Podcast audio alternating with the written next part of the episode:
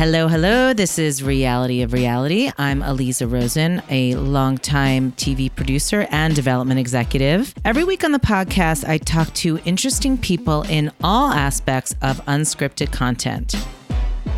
Before I introduce my guest, I have some really exciting news to share. I am now officially part of the Taste of Reality podcast network, which will be hosting my podcast on their site starting now.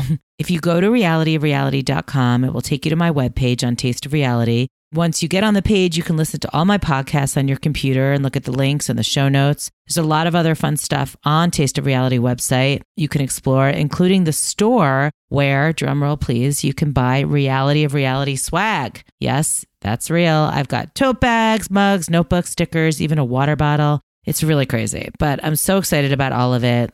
In short order, this will also include advertisers coming on board so we can make the brand even bigger. And as always, thank you guys so much for your support. If you haven't gone to the iTunes store and rated my podcast, please go to Reality of Reality on iTunes. Give me a five star rating if you can and write a short review too. That really helps. And I'm very, very grateful to every person who does that.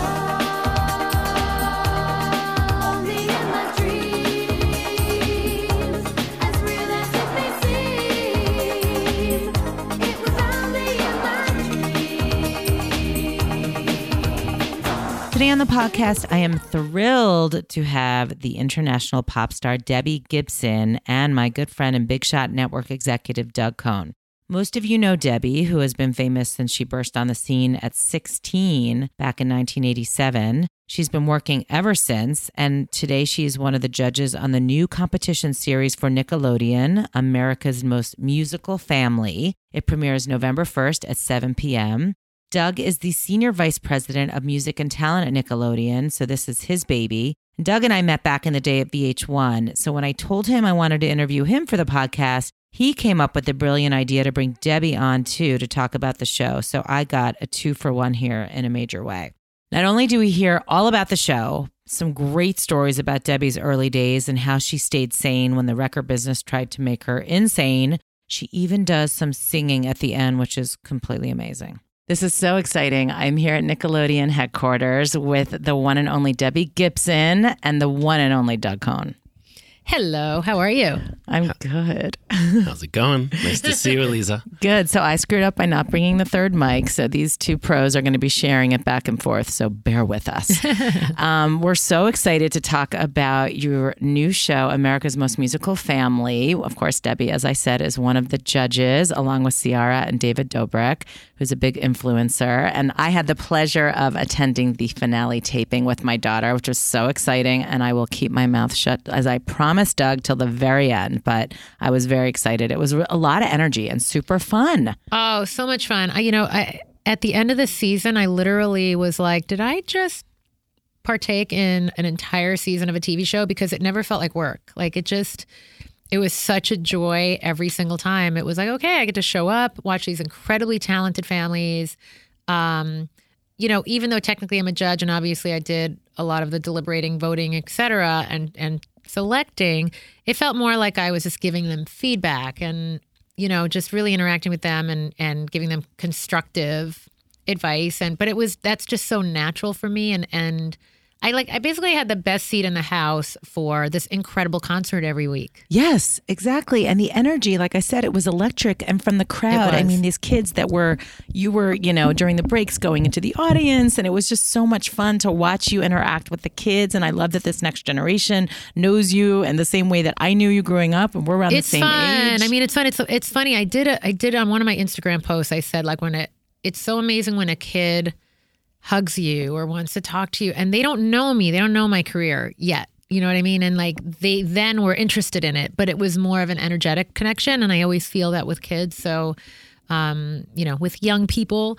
So that was a really, really incredible part of the experience for me too. Like when I was around all that energy and around that, because I wanted to go out in the audience because I was like, I don't want to ever waste an opportunity to not interact with a young person. 'Cause Yeah. it's so refreshing. It was and- beautiful. and It was, really fun. And I took pictures of you taking the pictures with the kids. It was very meta.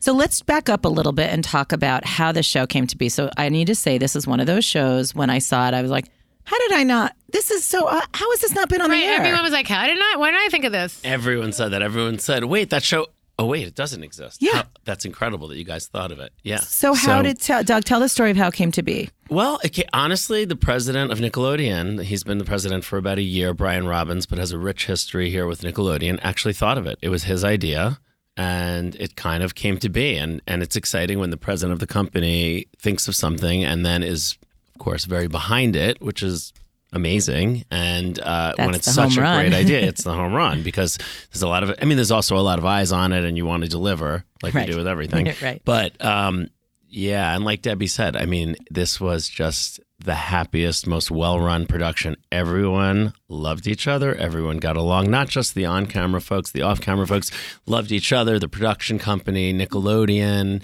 um, Produced by IPC. produced by IPC. Eli Saidman and Ar- and I'm sorry, Eli Holzman and Aaron Saidman, who are have also been on the podcast, friends of mine. incredible to work with. Such a top notch production. It did not feel like season one. It was not messy. Everything worked. Everything was a well oiled machine. And and I got to be honest with you, the families loved each other. It wasn't like you know a competition where people wanted to kill each other. It was a competition where like I got kicked off, but my new best friend just got pushed in, and I'm so happy. I mean, I literally heard that, and it was, shocking.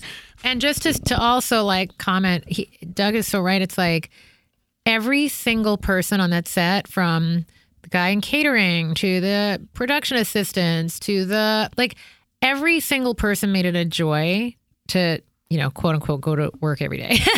Yeah. it was amazing. And also. You know, Brian Robbins and I actually ho- co-hosted the Kids Choice Awards together when we were kids. So Wait, like, what? Yeah, so it was it was when Brian Robbins and Dan Schneider were on head of the class. I didn't know Brian was an wait. So he was an executive at. He was No, on. He, was, an actor. He was an actor. I didn't know. Oh yes, this. Brian was an actor and went into writing, directing, all Oh that. my but um, I got a deep dive on he Brian was on Robbins. head of the class. He was kind of like we'll call him the John Travolta character on that show. And so Brian, Dan, and I and Tony Danza co-hosted the Kids out. Choice Awards, and I want to say it was '88, maybe '87, '88, one of those years. You can look that up, but so it's like a real like full circle family. And Doug and I met. When I was just gonna We ask. were teenagers through my best girlfriend from childhood, Iris, on Long Island. on Long Island, who went on a teen tour with Doug. oh, that's perfect. And was like, I met this guy on a teen tour that you have to meet. Wow, how Yes. weird! I know, it's like all at like- 16, 17? Yeah, so it's all very like full circle family. Everybody knows and loves each other, and Wow. yeah, it's incredible. And Ciara, David, and Nick Lachey are all just like And I'm assuming you knew them as well. I knew Nick. You knew Nick. I did not know Ciara, Really? and I cannot say enough amazing things about her. She's a force of nature, and she's one of these people like I think people want to hear stories like, "Oh, how is how is Ciara?" It's like she's lovely.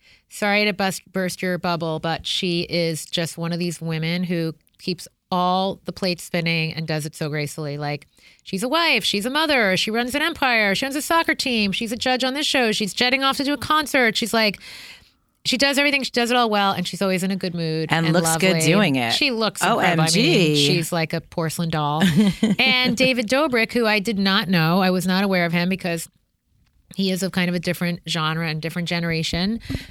Anyone in my family under 20 who found out that I was doing the show, my cool rating went up so high. Was like, Nice. you know David Dobrik? I'm like, uh, yeah. Yeah. But I, again- I have to confess, I had no idea who he was. But again, he could be a brat and he's not. yeah. He's And actually a good judge. so lovely, and he's such a good judge, and he speaks on behalf of everybody in this country who just loves music. So he speaks with that kind of fan. voice, that relatable voice, and um, he's just adorable and like eager and grateful and fun, and, and we we just we all had a blast. He's really, really funny and just wanted to have a great time. And that was important. You know, we're Nickelodeon. We're still funny first in a lot of ways. So he brought the funny. And the funniest thing also, not the funniest thing, but the most interesting thing is that he was, when we first approached him, he was maybe slightly surprised, but he was like, You don't want me to be the Simon Cowell, quote unquote. like, I'm not going to be mean. I'm Yeah. not going to be that character. And we were like, We're First of all, Nickelodeon. we don't do that. Right. We don't do that. And also, no, we don't want you to do that. We want you to be you,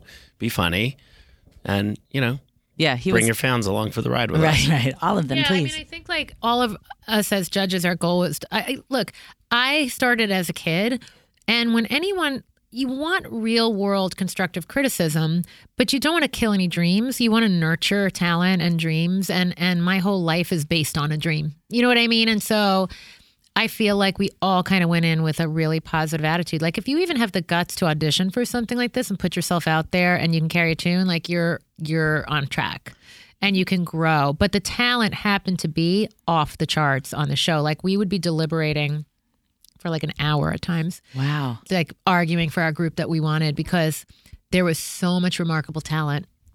That's so good to hear. So whenever shows like this get constructed in development, you know, usually it's obviously the idea first, and then the judges and the talent uh, or the hosts later. So, Doug, talk a look, talk a little bit about how you guys selected the judges and what that process was like. Any good stories behind the scenes? Yeah, I mean, I think we were trying to figure out, you know, what the right balance would be, right? Co-viewing is really important for us at Nickelodeon, and especially for a show like this, right? We want the young kids because we're a kids network first and foremost, but you know, we want the parents along for the ride as well, and family viewing is so important. So, um, I'm gonna have to remember the exact order of everything, but Ciara was in first. You know, I don't remember exactly how it all went down, but she was on a list of names. I mean, Brian's daughter is a big fan, so that's definitely that didn't hurt. But of course, that's you know just. But did you know her already? Because you know everyone. Um, I had worked with her a little bit, but not super well. You know, I mean, I reminded her at some point. Oh, remember we had drinks at the Soho House with your old manager? She's like, Oh my God, that was you. I remember. Yeah, yeah. You know, we didn't we didn't like work super closely together, but yeah, we knew each other. Um, I knew her manager and her lawyer, and it was like a bunch of conversations. And you know, it took a minute because she had, a, like Debbie said, she had a, lot lot, going of on. plates in the air, including other show ideas and stuff like that. So we just had to make sure that it was the right fit for her. And um, so she came in first, and uh, we were looking for a host as well. And Nick Lachey was just an obvious choice. He comes from a family band. He's a great host. Um, we had experience within the Viacom family at VH1, and you know there was just again, it just was sort of a perfect fit. Debbie, to be honest with you, um, I think you know the story. Um, was on a really early list of mine, and I and and I was like, we want her. But then her tour dates were um, when the mixtape tour that she did this summer, which we'll talk about more, uh, were in were in the way of our production, and so it wasn't going to be able to work. So I sort of, you know, gently crossed her off just because it wasn't doable. With the way of the world, things moved a couple of weeks, and we were talking about, you know, we have two judges left. What are we doing? And you know, there's different ways to go. Again, you have to think about the the whole picture. So you have Ciara, you have Nick Lachey, you need certain archetypes or you know roles to to to fill. And Brian, you know, said to me, "Why isn't Debbie Gibson on this list? What's going on?" And I said, "Well, she was, but oh wait, we moved the tape dates, so yes." And he goes, "Call them now." And I was like, "Now?" He's like, "Yeah, call now." I was like, "Okay." So I got up and I called Heather. Debbie's manager, who's here right now.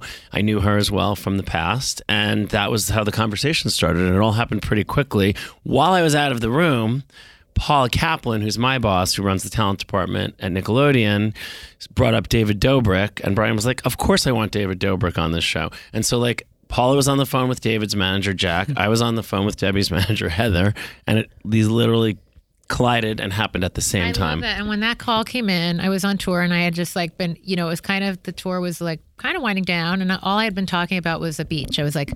Oh my God, I need to get me to a beach vacation after this. And it was like, uh-huh. well, funny you should mention what happens after the tour because the call just came in and, and this is the call and it's Doug and it's, and I was like, Oh God. oh yeah, let's work it out. That sounds amazing.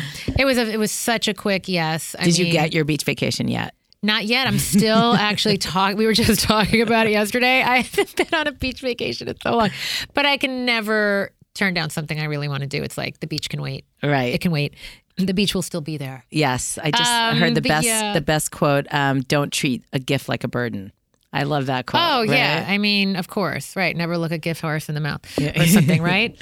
Um, is that the same kind of parallel? But anyway, yeah, I um Basically, it was a I've- great opportunity. But it was yeah, it was a, a great opportunity. I mean, I've always um I've always loved young talent and I too sang with my sisters, I sang with my dad, I still sing with my dad.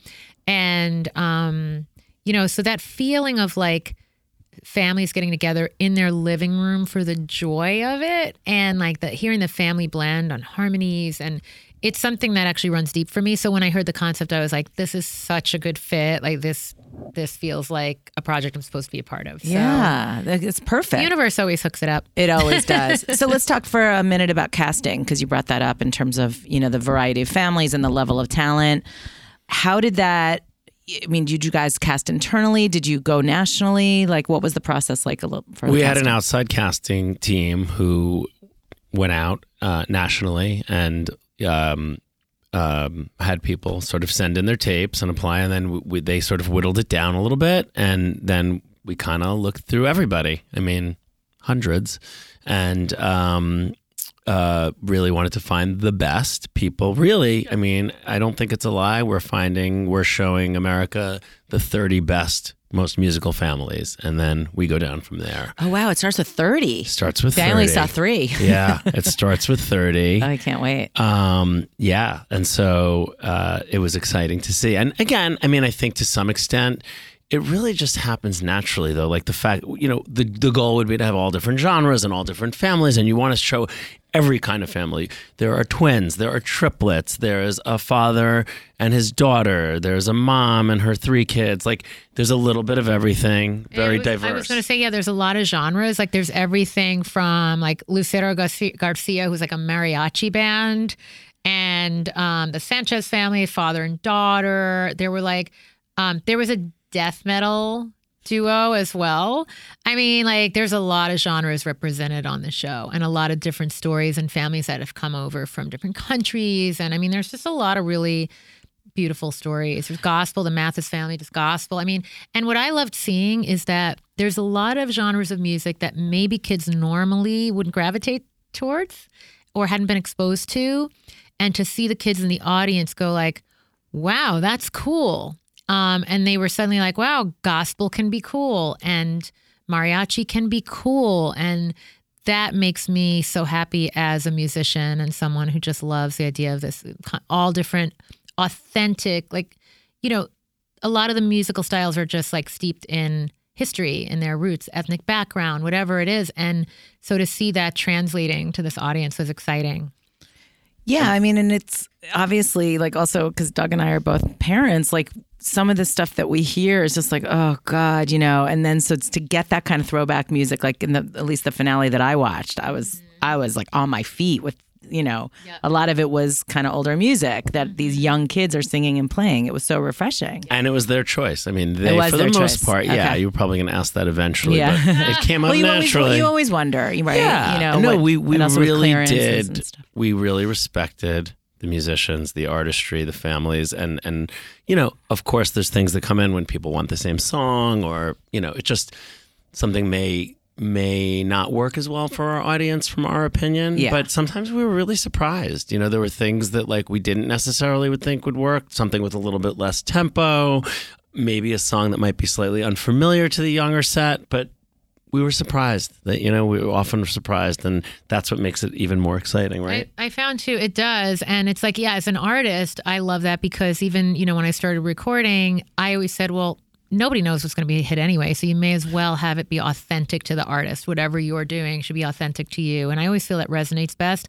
But what i wanted to say too doug and the execs and all the producers really made sure everything about the show was fair. The voting they did not try to sway our opinions as judges. Like and listen i've been a part of a lot of reality sh- competition shows and shows and that's not always the case so What? this show has Debbie? a lot i know What are you saying? breaking news this show has a lot of integrity Yeah. it's really honest Yeah. like and i don't sleep at night if there's not that and so i think that when people watch they're gonna they're gonna really get that I love that. So let's dive in a little bit. Obviously, we want to talk about your background, Debbie and Doug as well. Um, so you grew up in Long Island. I did. And you broke right when I was in high school. We're around the same age. And I, of course, was a huge fan. And Thank you. I mean, we even, when I was at VH1 with Doug years later, um, just a little anecdote, I did docs there. So one of the docs that I did was called Sex Cells, and it was right when Britney came out. It was right around the ninety nine two thousand, Uh-huh. right. and kind of like less is more, you know. And I I remember interviewing Beyonce, and she's like, "Well, you got to give the men a little something to talk about." And one of the things that we talked about in the doc is how back in like 86, 87, 88, it, that was not the trend. It was like the big sweaters and the hats, which you're wearing the cutest hat by the way today. Thank you. I'm a hat girl. Yeah, I and say it- if you love a hat, it'll love you back. right And, can like rock it. You do rock it and you. you. were you know a huge huge act and a huge hit and you know obviously so successful over the years but you didn't have to use your sexuality so i know that's a weird way to get into all this but that was my entry point for sort of thinking about your career and Mm-hmm. how successful you've been just on the merits you know i mean obviously you're a beautiful woman too that's Thank not you. like you know you're hiding Well, back behind then, yeah, back then, kids were not as in a rush to grow up. I wasn't in a rush to grow up. I actually was like, why do girls want to start wearing heels? Because I kind of knew like once you start wearing them, can't go back Yeah, you're never taking them off. I still kick them off in my live shows, actually, but um, I kind of was hanging on to my youth for as long as I could, and I was even though I was thrust into like an adult business world, and I always felt very confident running a sound check. I was 17, like going, that should be a B flat minor seventh chord, not a not a sus. Like that needs to Be. and I was in control and and confident in that. But then I wanted to go to a slumber party and I wanted to play Pictionary. And I didn't want to go to these like adult schmoozy Yeah. award shows where they wanted you to they wanted like the execs wanted to tart you up. And so did you feel pressured by yeah, the I mean, honestly, that was a breaking point for me, and I walked away from millions of dollars in advance money um, because I was like, I cannot. And I was doing theater too. I'm like, theater is where you go to play a role. Music is where you go to be you. And I started my career as me, and the clothes you saw me wearing on tour, either my sister made or I bought at a mall or like I was, it, I was not, you know, I was a very accessible person and and relatable, and that and I I was not ready to be couture and tarted up and and I was in no rush to rush my process, you know, and and I think you know from a business standpoint you're either a girl or a woman. And the record business does not have time to allow you to go through a natural transition. And you're just fighting for that. My mom was fighting for it for me. I was fighting for it. And it's like, listen, my fans are going to think it's kind of suspect if one where they left off with me was lost in your eyes and where they pick up is some urban song and I'm dressed, you know, kind of with the midriff and with the, like kind of trampy. Yeah. And I just wasn't there yet. And when I really was not, I mean, look, I celebrate being a woman now. And at a certain point, I became an adult authentically, but that doesn't happen literally overnight. And so I kind of come from an old school music, um, you know, as, as a fan, even take someone like Billy Joel, like his body of work was like not every album was a bullseye on the Billboard chart. Some albums sold a half a million, which by the way was even in my world at the time was considered a big failure. Oh, it only sold a half a million. And then other albums of his sold eight million because they resonated with the public at a certain time. But because he was seen as that kind of artist, it was like, oh, well, we know we're on a ride with him. We're going to allow him transitions. But when you are a pop star, you're expected to hit a bullseye every time. And if you don't, it's like, we're losing money. You're out. We don't have time. So they don't care about your psychological or emotional state as a young girl. Nobody cares about that. And my mom was always so, you know, she managed my career for 25 years. And her primary goal was to keep me sane. Really. Thank God for your mother, right? I mean, really, I could cry talking about her because, Yeah. you know, she, um, I joke that I still do damage control to this day because she had to be the bad guy. And she probably was a bad guy for a little longer than she had to be, but you don't let go of that as a mom. Well, and she You know, she and- changed the course of your life. I mean, it could have gone so differently, but luckily you also it seemed had some co- core confidence, which I think is rare at that age. That's a very vulnerable age. I know. But it was really instilled in me in my home. Yeah, You know, which is the key. we, our self worth did not come from what we were wearing or what our weight was or what, you know, we were not keeping up with trends and, and makeup and this and that. We just, we were very like kind of, our innocence was protected in our house. I have three sisters. And, you know, everybody was very academically smart, intelligent, empowered, creative. And we were really like, that was nurtured. That, that comes from parents. Absolutely. So I'm so curious, how did you even become you? Like it, with your first, like literally, you're obviously It's musical crazy. kid. It's crazy You're that it singing. happened. like who found you? Where did it all come from? all of a So to give you like like a quick history, you know, I started like in talent contests and I was playing piano and I bugged my parents for lessons and then I'd hear about the Annie auditions and I'd say take me and I always saw it as a big fun game. Like I was I wanted the role of Annie, but when I didn't get it, I was like, well, that was fun, man. I hit that note really good today and I'm proud and let's go get a dad, can you come can you buy me some pizza now? And let's eh, it was always just fun. Like even an audition to me was a performance and fun and I took rejection very well. I was always kind of like, well, they're lost. Move on, moving on, right? And I mean, I auditioned for Star Search literally. And I tell this story, and I told this to the kids on the show.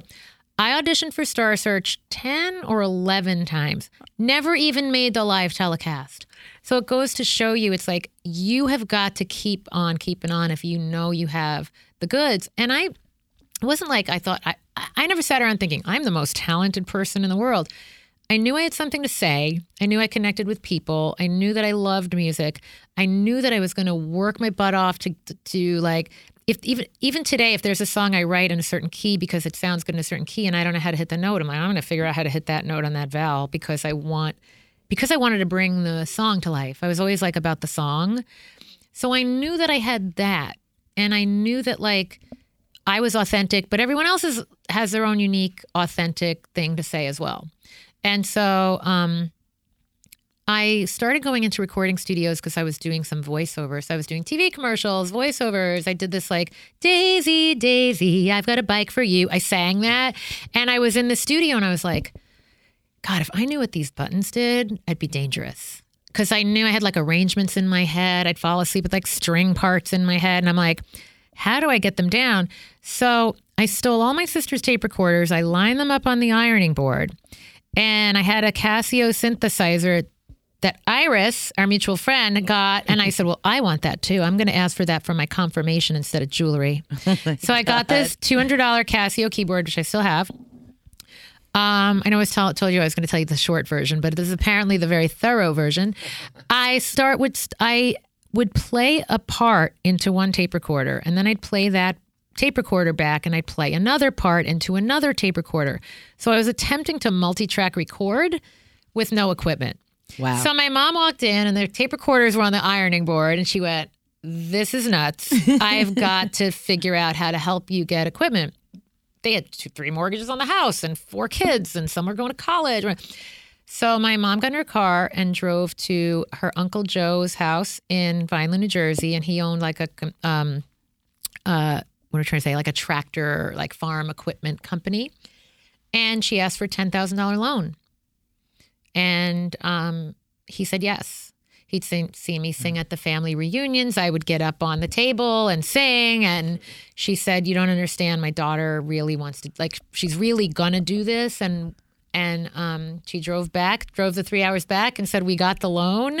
wow. And we started building a studio with advice from people that I don't know where she pulled the people out of, but like there's an engineer suddenly helping me. Najee, the jazz saxophone player, was like playing on my demos in the garage, which was the playroom. And then my sisters hated me because there was no more playroom, but that's another story uh, for therapy. But but I was making these demos, so I started demoing in the garage, and we started sending pictures and resumes and demos out. And I'd be I'd be auditioning for a commercial in a building, and I'd look on the directory and see music, anything, and go, "Hi." I, and I was like 12. I'm writing these songs, and here's my demo. And at the time, like people forget, there were no kid artists. Now it's all kids in the, running It's the music so business. true. There were none. There hadn't been one since the Osmonds. There hadn't been one since Jackson Lesley Five. Gore and the Jackson Five. Like it wasn't happening. So Wow.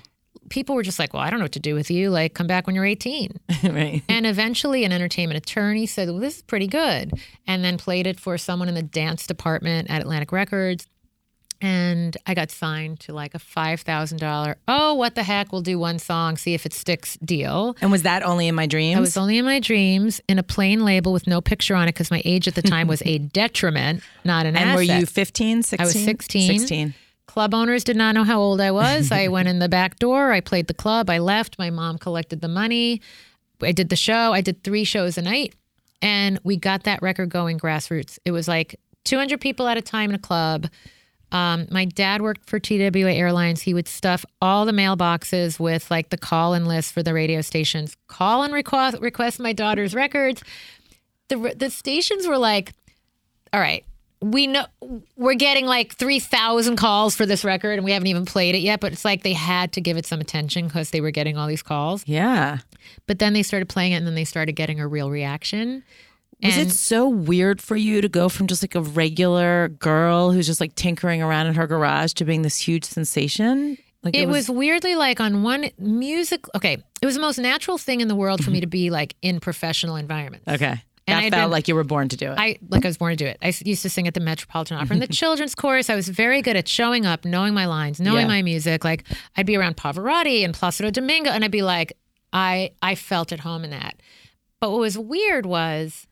I, it's like I was um, outside of myself watching a scene and like questioning why everyone was treating me differently, either better or worse. and I was like, why are people being meaner to me? Why are people being nicer to me? I'm just me.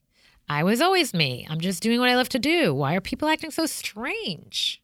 So I didn't change. Everyone around me changed. Suddenly, as simple as like, I'm getting a better table in the diner that my grandparents would take me to. And I was like, well, that's not fair. Why aren't we waiting online with everybody else? Suddenly they think I'm cooler because I have a record in the jukebox in the diner. So like that kind of was perturbing and psycho that's what's psychologically strange about being a young star. Because you're kind of the, all of a sudden at the center of this storm yeah.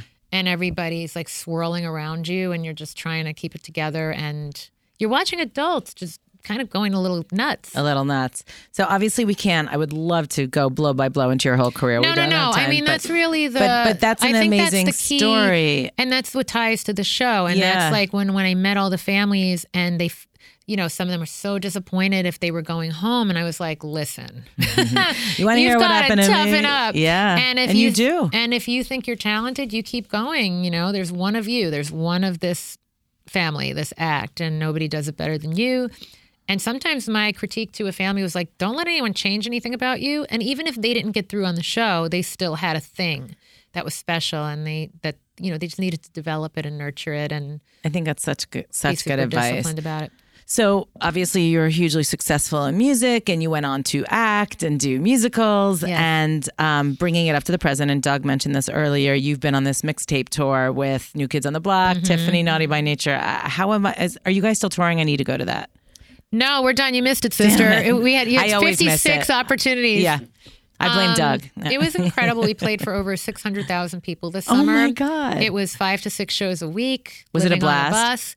It was the exhausting and amazing, and it was a blast. And it was um, a reconnection to this audience that I grew up with and who grew up with me. So everybody felt like a big kid who came to this show. And this generation, I think, is just particularly like vibrant and vital. And like women are not being put out to pasture it. Women are like rocking it. And so, like, I think that, and the guys, I mean, like the new kids guys, they look better than ever. They sound better than ever. Tiffany, if you haven't heard her sing live, is such a powerhouse, unbelievable. The Naughty by Nature guys, who I didn't know much about, they're like just the sweetest guys. Their energy on stage is insane. Salt and Pepa also examples of like pioneer women who are out there rocking it. Like nobody's look, we all performed our old hits, but nobody looked like a washed up retro act on this Right. tour. Like everybody brought something fresh and new and so that's what was really exciting about being a, in this particular group of artists on this tour. Okay, Doug, so I want to transition to you.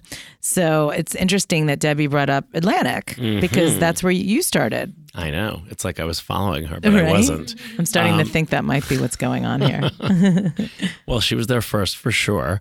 Um, but no, I that was my first job out of college. It was a crazy. I got the job in the craziest way. I can tell you if you want. Yeah, did really you know you were going to go into music? was music what you wanted to do? So I was I I was a Jewish boy from Long Island, and I was told that I or I was it was just in the ether that I had to be a doctor or a lawyer. Those were the two career choices, and I Obviously. like, got nauseous dissecting the frog in science class. So I was like, all right, and I had a big mouth, so I was like, I guess I'm going to be a lawyer. So I was going to law school for the purposes of only doing entertainment law, and I went through the whole process. I I, I like skipped Mardi Gras my senior year of college to take the LSATs, like all this c- crazy stuff. Did you pass?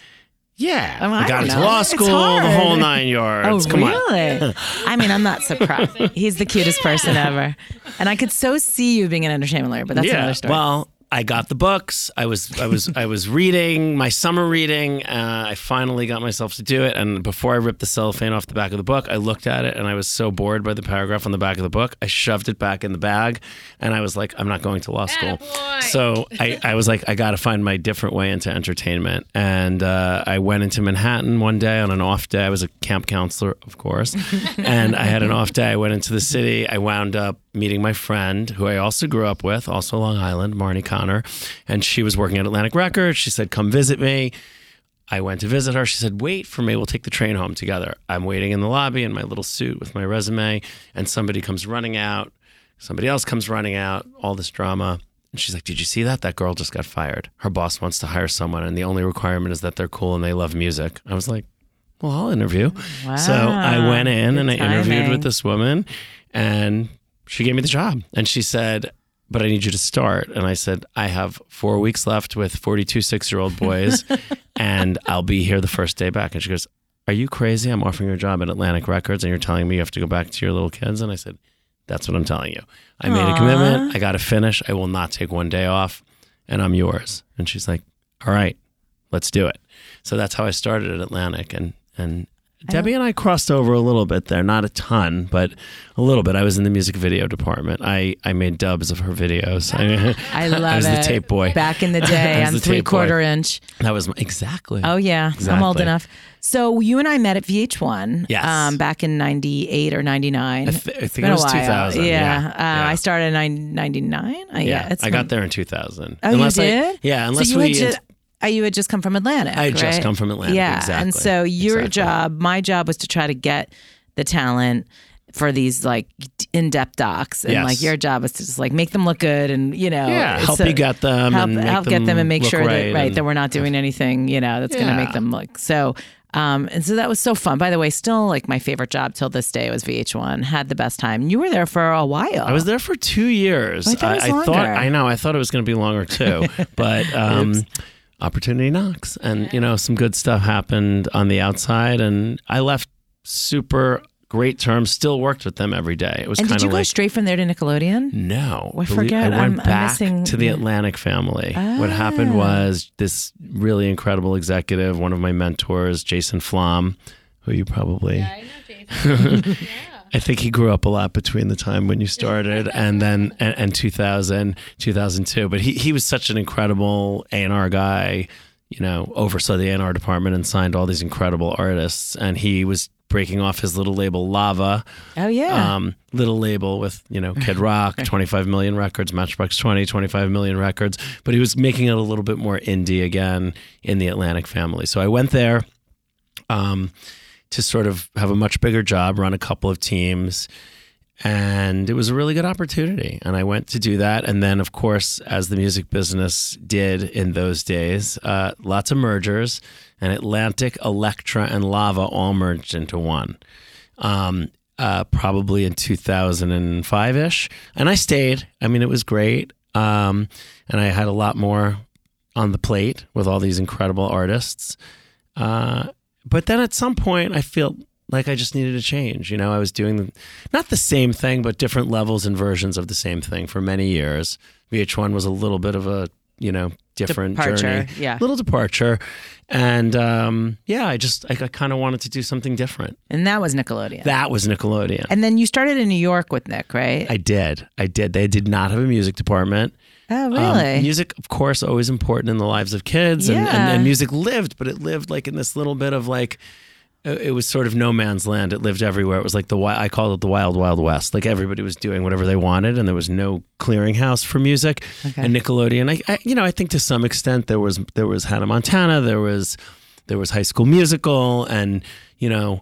Lots of things that didn't happen at, at Disney before that, but those two sort of were starting to peek through. And I think, you know, Viacom looked at Nickelodeon like, what are you guys doing? right. um, of course, a very different business model from from the Disney Channel and and the way they sort of were able to run their business. But they just decided it was time to have one music team and one department, and uh, that's where I came in. Yeah, and obviously you've been so instrumental over the years with Kids Choice Award. That's kind of your baby. Thank well, that you. is your baby. Yeah, one of them. And let's talk about the biggest. Well, I don't know. I'm saying it's the biggest, but maybe it's not for your career, which is uh, SpongeBob SquarePants musical. I mean, that was huge. That was a big one for me. That was really special and different. I, you know, when I started Nickelodeon, I did not know that I was going to get to work on a Broadway show from inception, which was really special. So thank you for You want to? mentioning that. process to launch a musical.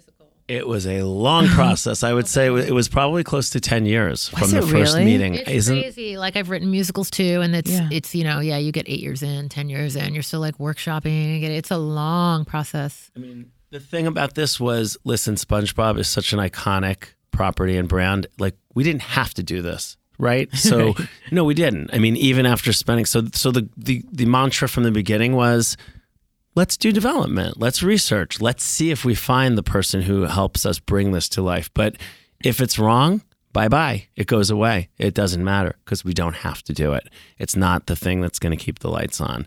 This is a special extension of the brand. If it does work, it could be incredible and to bring it to that world. But it was always sort of like if it doesn't work, we don't have to do it, which is really amazing for the creator, you know, for Yeah. our co-conceiver Tina Landau, who directed it and co-conceived the musical. It's really her vision, obviously, along with a bunch of other people, including Steve Hillenburg, who created SpongeBob. But yeah, it was it was an incredible journey to be on that ride. One of the most special things. to, back to the Kids Choice for a minute. Um, what is the most challenging part about putting that together? Kids' Choice. Yeah. Whew. I mean, that is that changes, you know, all the time. Also, I would say, you know, right now, I'd say the most challenging thing about putting that together is making it special and different, making people want to watch. You know, cutting through. There are so many award shows. There are so many shows, you know, in that category now. It there didn't used to be.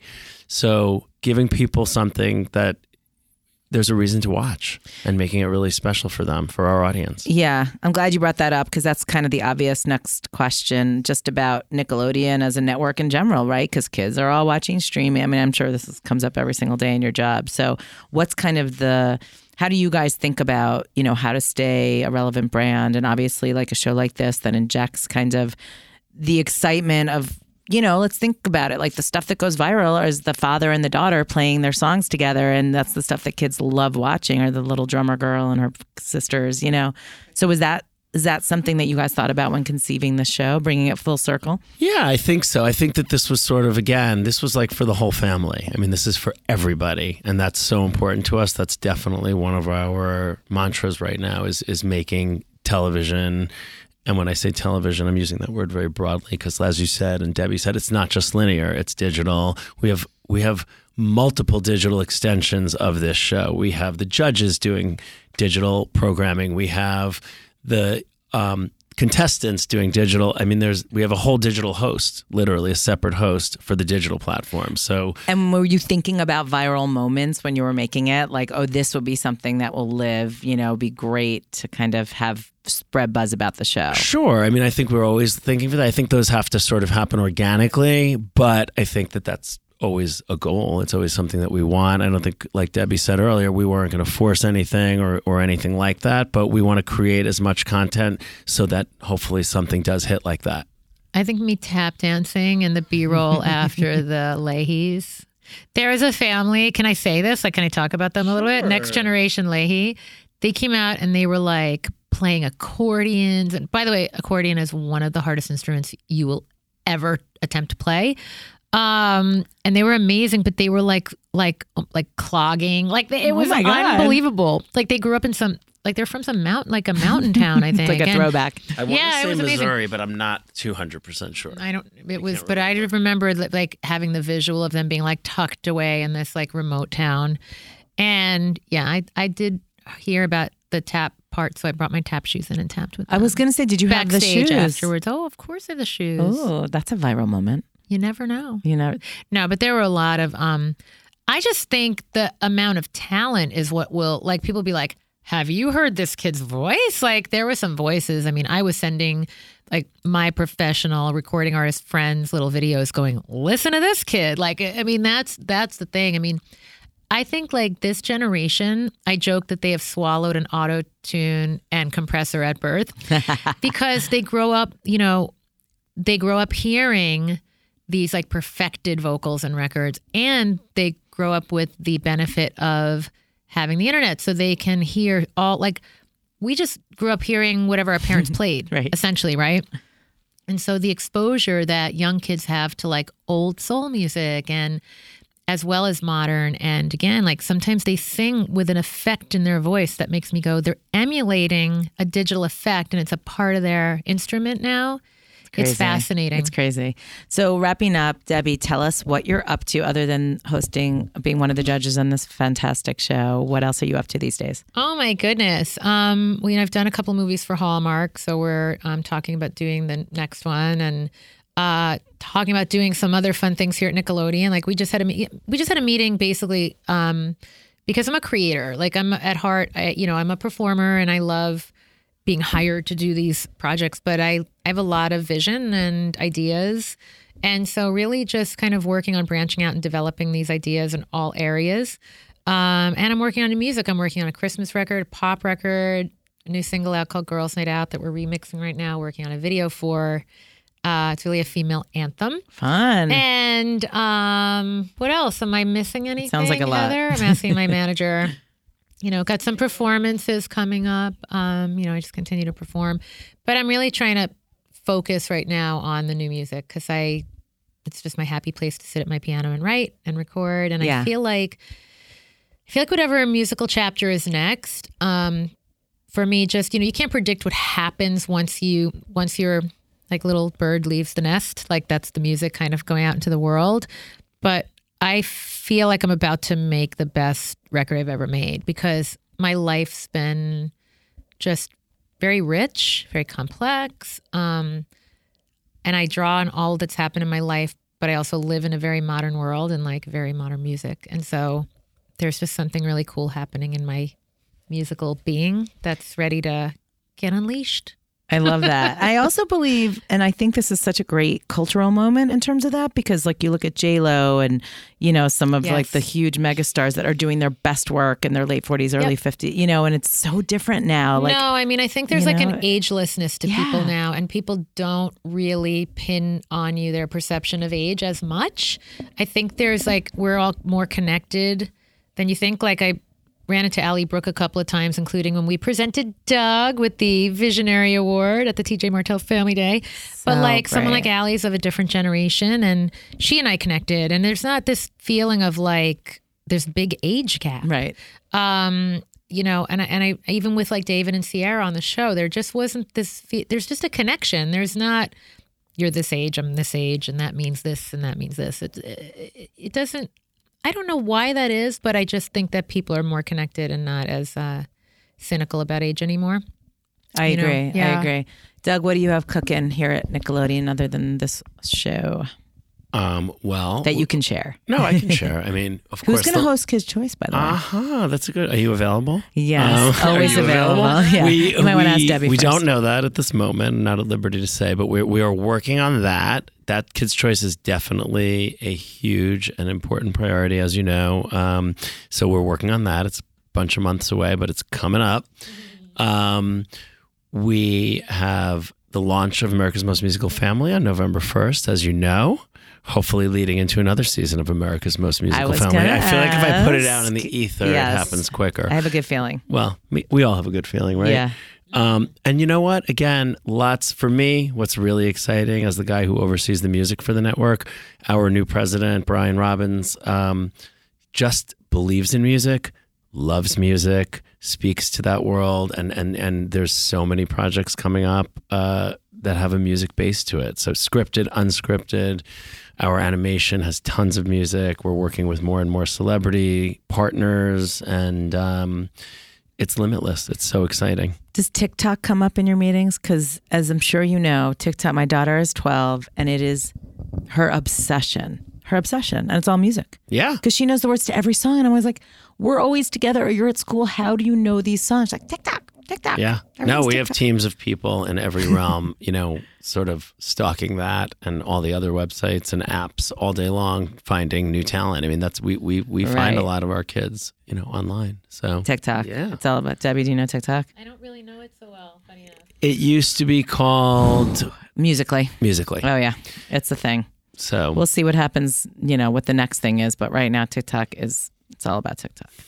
Well, I'm so so honored to have you guys here. This is thank you to Doug for making this happen. You always make everything happen. He's the producer. Make it happen. Go, Mariah. Wait, are we What? getting a performance right now? I was just doing a little Mariah Carey reference. Okay, keep going. Babe, if you believe in yourself enough and know what you want, you're gonna make it happen, right?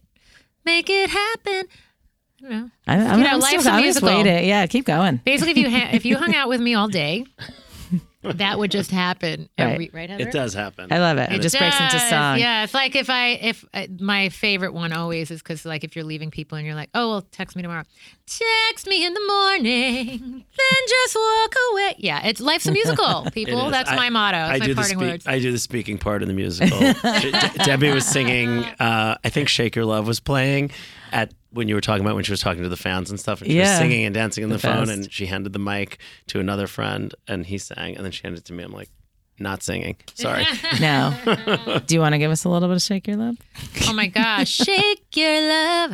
I just can't shake your love. It's like the vocally most unimpressive thing you'll ever, I'll ever sing. But Ah, really? Shake. It's like shake your love. All these songs that I wrote as a kid. It's funny. And Doug was at this event I I um, performed at the other night for the Point Foundation, and I sang my song out of the blue, but really like intimate and slow. And because when you write songs when you're like 13, 14, 15, and then you're singing them as an adult, it's a very different feel. You know, it's, you, You do a different re- take. Yeah, you want to put who you are now into the song. But I laugh when I do "Shake Your Love" because there's you're not doing "Shake Your Love" as a ballad, and it's like, boy, I'm wondering why. I have all those little like why, those little inflections that need to be a part of the song. Yeah. So I just, you know, I'm very, I'm pretty much always a giant girl at a slumber party anyway.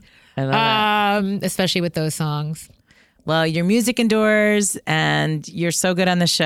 I'm Thank so you. excited for everybody to see so it. excited for people to see it. And make sure you watch, set those DVRs, watch live, right? It all counts.